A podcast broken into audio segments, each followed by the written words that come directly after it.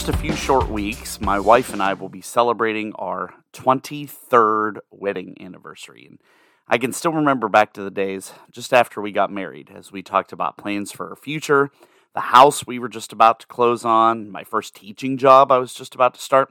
And we were so very grateful for the blessings upon our life. But we knew there was much more in store, for we had just begun our life together. Some of you may have figured out that my title for this week's episode was partially inspired by the song that was made popular by the Carpenters, which hard to believe was released over 50 years ago. In the song, Karen Carpenter sings about love, but a lot of what she sings about can equally apply to our faith walk.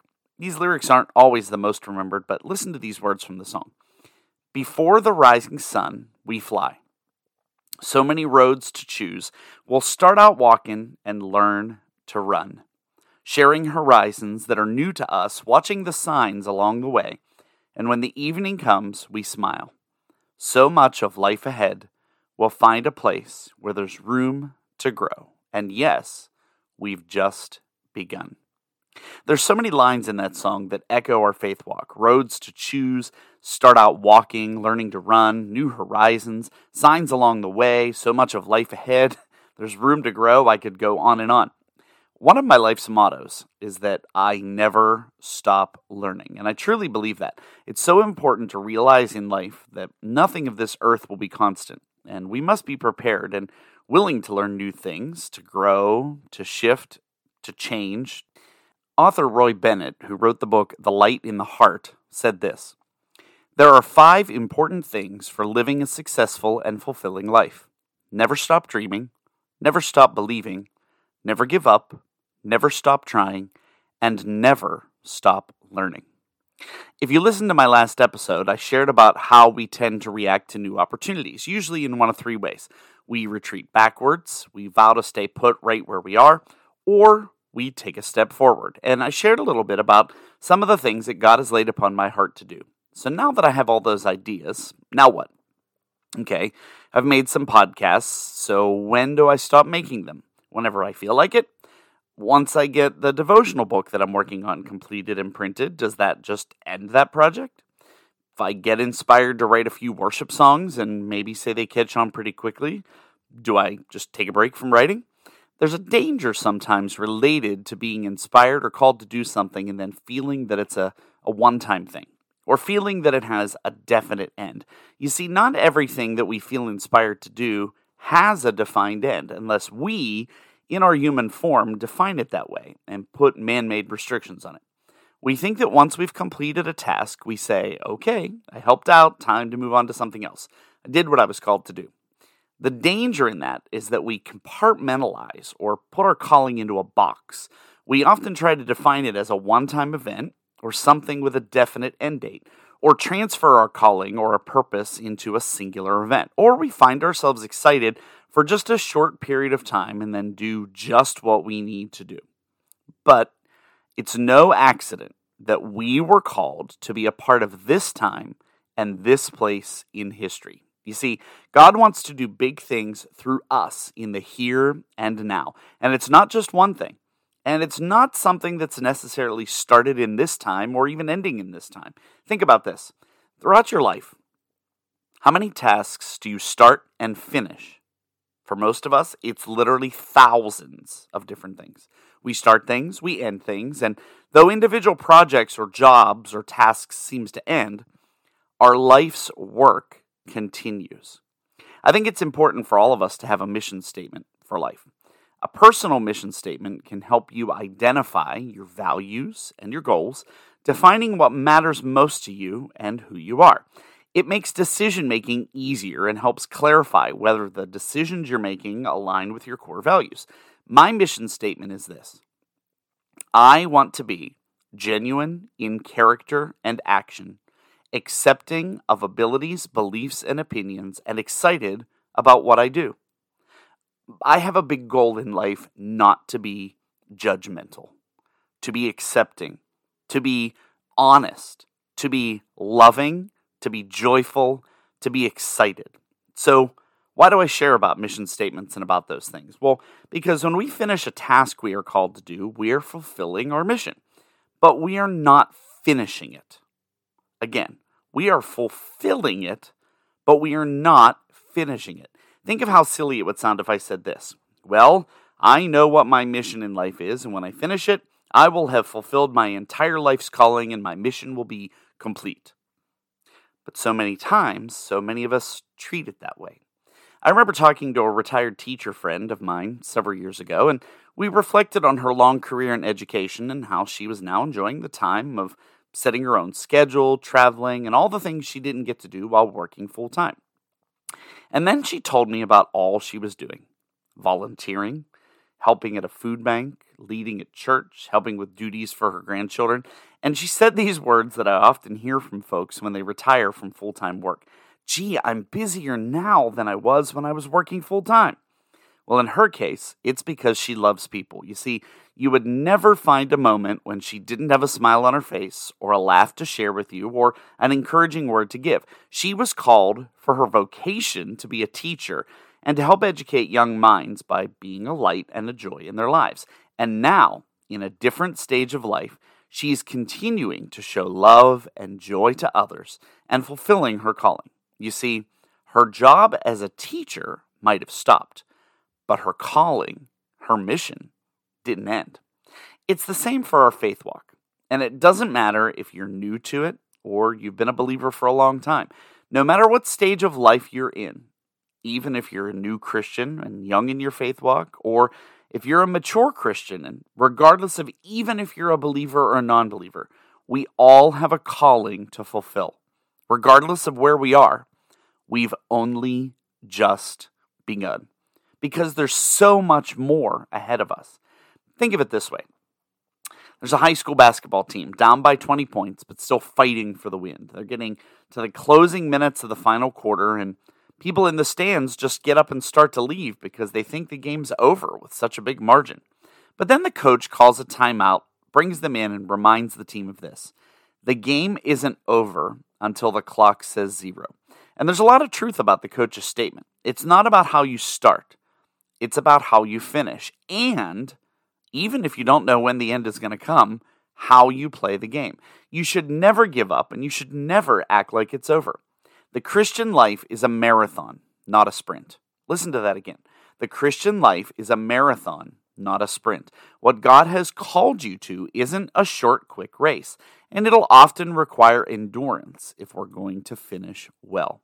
So, if we're called to something new, or if we're part of a ministry or an activity or something else, how do we see the bigger picture and not just view what we're doing as a task with a defined deadline. It's even more than that. We all make daily decisions that affect our own lives and the lives of those around us. It's not always easy to know what decision to make and think about all the consequences of making that decision. And that's where having the right perspective can make all the difference. Too often we focus on the here and now and a defined time. Or we say, What's in it for me? But in reality, we should be looking at the bigger picture, looking from an eternal perspective. I remember reading once about a Christian songwriter who had just finished a big project and it was release day and you know they were celebrating this new worship music that was coming out and and he was interviewed about it and he said so it's coming out today what are you going to be doing on release day and he said well i'm going to be in the studio writing because he was ready for the next project because he knew the calling on his life to write music wasn't done with that project. How you look at something often defines the attitude you will give it. How many of us take on a task, especially one in ministry, and end up doing it begrudgingly or just because we feel like we have to? It affects not only how you do what you do, but your actions, your words, and your interactions with others. And looking at the now or the temporal is sacrificing something today for the greater reward in the future. In our culture, our lives are continuing to speed up. We always seem to want to finish one thing and get to the next thing. Have you ever noticed that we're never at some place, but we're always on the way to somewhere else? Somebody asks you how you're doing, and you say, Good, gonna be starting a new job soon. Well, there's no talk of the good that is the present time. Or somebody asks what you're doing today, and you say, Well, I'm gonna be headed to the store soon. We're constantly hurrying in everything. And we let it affect almost every aspect of our lives. We even pick our restaurants many times. I do this based on how fast they can get us our food, and not necessarily whether it's what we want to eat or whether the food will even be good. How many of us would go there if they promised to take a really long time from the time we order until the time we get our food? Probably not many of us. I've had discussions with people who say they don't attend church regularly or won't attend church because of how busy they'll be asked to be. I just want to go do the service on Sundays. I don't have time to do things during the week or teach kids or help landscape or do the food bank. And those folks are looking at the short term. They're looking at the now and only the now. And to be honest, they're looking at their benefit in all of it and not the eternal benefit. Just attending church on Sunday mornings will never produce a supernatural intervention of God in our lives. He is looking for us to be obedient to His calling and aligned to His plan for our life. God's authority to overcome obstacles or move you forward is activated by action, not just talk. We are all called to serve. When you accept Christ into your life, the, walk is just beginning if you've listened to any of my previous episodes, you've heard me talk about the process.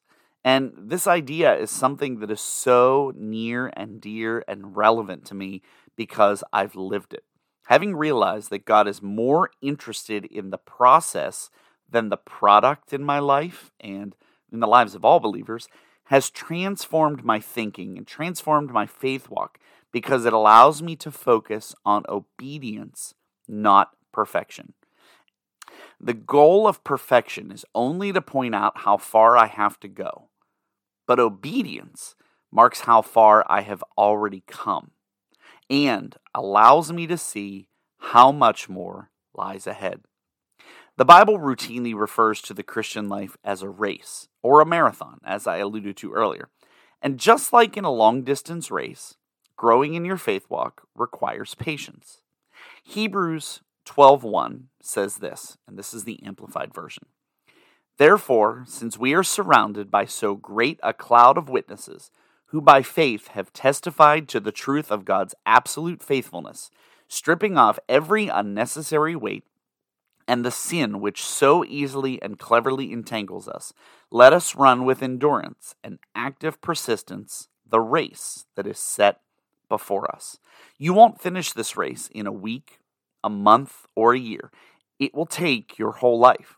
God's plan for molding you into the person He wants you to be requires a lifetime commitment. And there is no shortcut for that kind of growth. There's no earthly defined deadline for that kind of growth. I love how pastor and author Rick Warren put it when he said, Christian living isn't one big leap across the Grand Canyon. You see, we can't become everything we ought to be overnight, but we can move forward step by step if we're obedient to what God asks of us. And this is sometimes scary and frustrating when we want to feel immediate satisfaction or even victory. Think of this illustration. How many of you, when you go grocery shopping, scan the checkout lanes and count how many people are in each lane? And then once you pick a lane, you keep tracking the other lanes just to see if you really picked the best one. And then if the person who would have been you in that other lane is still standing in line when you're done, you feel like you just won the biggest victory ever. I know. Kind of a silly illustration. You know you all do it though. But what I'm really trying to tell you here is that we can't let our spot in line, whether we beat somebody else or not, busyness, schedules, or anything like that, define us. We can't set always wanting to be first or always wanting to be the ones that complete things. We're not setting the schedule for our lives. Be encouraged today when I say this from Isaiah 40, 31. This is the Amplified Version. But those who wait for the Lord, who expect, look for, and hope in him, will gain new strength and renew their power. They will lift up their wings and rise up close to God like eagles rising toward the sun. They will run and not become weary. They will walk and not grow tired. The central issue here is trust. As you follow the Lord, will you trust Him to be faithful to His promises to you, even if it's not on your timetables and it dismisses all of your deadlines? Will you cling to His word and still follow? If you're always in a hurry and setting deadlines for yourself and God's work in you, you might miss the very thing He's calling you there for. You'll probably miss His voice and His plan and the opportunity to grow where He's placed you. God calls each of us to big things for His kingdom and promises to never leave us nor forsake us and to give us just what we need when we need it. So let's take a look at the big picture. This journey through life is more than likely to throw you a few curveballs, but God is working out His good and perfect will on every believer. This week, I challenge you to shift your perspective. Don't look at the just the, the temporal or the here and now, but try to look at the bigger picture. Let's enjoy the ride, savor each moment, bask in His glory, and take every opportunity to pray and learn and grow in Him. It's time to step out, my friends, and we've only just begun. Thanks for listening.